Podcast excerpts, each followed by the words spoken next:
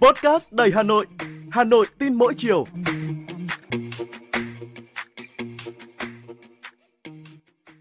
Xin chào các bạn, tôi là Thúy Hằng, người đồng hành với các bạn trong số podcast Hà Nội tin mỗi chiều ngày hôm nay.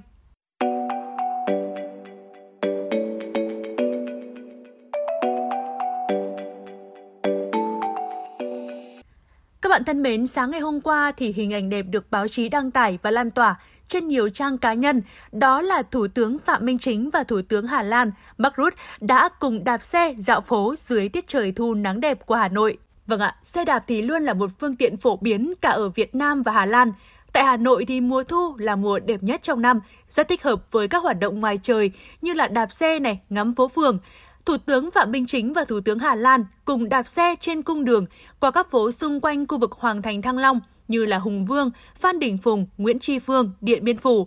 Đạp xe dưới những hàng cây xanh mát, những góc phố yên bình, hai thủ tướng đã tận hưởng không khí trong lành dưới trời thu Hà Nội, thân mật trò chuyện, chia sẻ những câu chuyện, những vấn đề cùng quan tâm. Cuộc đi dạo đã để lại những ấn tượng tốt đẹp cho cả người dân, cả về sự thân thiện giản dị và kéo gần khoảng cách giữa các nhà lãnh đạo. Nằm trong top đầu các điểm đến an toàn và thân thiện trên thế giới, Việt Nam nói chung và Hà Nội nói riêng luôn tạo nên ấn tượng khó phai trong lòng khách tham quan và bạn bè quốc tế. Điều đó được thể hiện rõ nét qua các hoạt động của rất nhiều nguyên thủ khi đến với Hà Nội. Tại Hà Nội, Việt Nam đã tổ chức thành công những sự kiện quốc tế trọng đại được cả thế giới theo dõi như là Hội nghị cấp cao Diễn đàn Hợp tác Kinh tế Châu Á-Thái Bình Dương APEC hay Hội nghị Thượng đỉnh Đông Á EAS Việc các nhà lãnh đạo Mỹ và Triều Tiên chọn Hà Nội là nơi tiến hành hội nghị thượng đỉnh Mỹ-Triều Tiên lần thứ hai cho thấy Hà Nội là một địa điểm an toàn, tin cậy để tổ chức một sự kiện quốc tế được cả thế giới theo dõi với sự quan tâm sâu sắc hay là trong những chuyến thăm ngoại giao của mình thì hình ảnh các vị nguyên thủ quốc tế không ngần ngại dạo khu phố cổ, chạy bộ vào buổi sáng, thưởng thức những món đặc sản của Hà Nội hay là ngồi quán vỉa hè nhâm nhi ly cà phê đã để lại dấu ấn về một thủ đô phát triển nhanh, năng động, thân thiện, mến khách trên nền tảng ngàn năm văn hiến. Tổ chức Văn hóa Khoa học Giáo dục UNESCO đã công nhận thành phố Hà Nội là thành phố vì hòa bình. Sự thân thiện ấy thể hiện trong cách Hà Nội đón tiếp các chính khách quốc tế,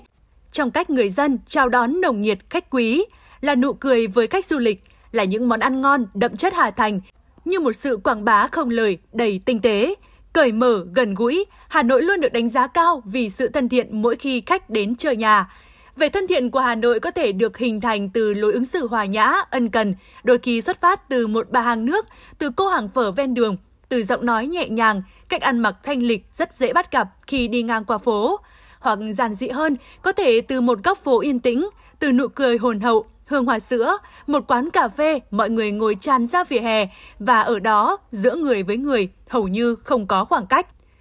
Tuy nhiên trong một xã hội hiện đại, khái niệm thân thiện cần được mở rộng ra. Thân thiện không chỉ là lối ứng xử giữa người với người mà phải được hiểu theo nghĩa rộng hơn, đó là môi trường thân thiện, điều kiện sống thân thiện và kiến trúc cảnh quan thân thiện. Du lịch giờ đang là một ngành kinh tế mũi nhọn, một ngành công nghiệp không khói. Vì thế, khi thủ đô Hà Nội là một thành phố thân thiện, sẽ mang lại rất nhiều lợi ích, từ việc mời gọi được nhiều nhà đầu tư, thu hút nhiều khách du lịch. Khi hình thành một môi trường du lịch thân thiện, khách du lịch sẽ không chỉ đến một lần mà còn trở lại nhiều lần nữa. Lợi ích không bó hẹp trong lĩnh vực du lịch mà rộng hơn khi con người sống trong hoàn cảnh thân thiện sẽ tạo ra nhiều giá trị tốt đẹp. Trường học thân thiện sẽ đào tạo ra những con người tử tế. Gia đình thân thiện thì những thành viên sống trong đó có một cuộc sống yên bình, hạnh phúc. Ý nghĩa của thân thiện không chỉ bó gọn trong văn hóa ứng xử mà nó làm cho cuộc sống của chúng ta tốt đẹp hơn.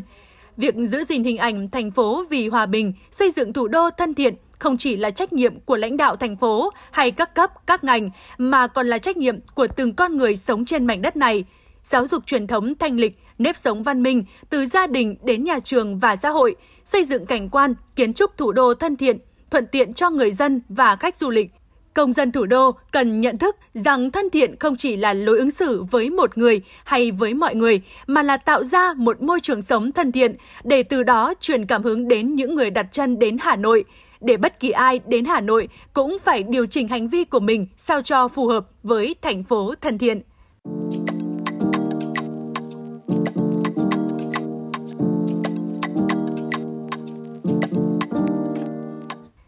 Và các bạn thân mến, các bạn vừa nghe podcast Hà Nội tin mỗi chiều của Đài Phát thanh Truyền hình Hà Nội. Các bạn có điều gì muốn trao đổi, hãy để lại bình luận bên dưới để chúng ta cùng bàn luận trong những số tiếp theo. Còn bây giờ thì xin chào và hẹn gặp lại.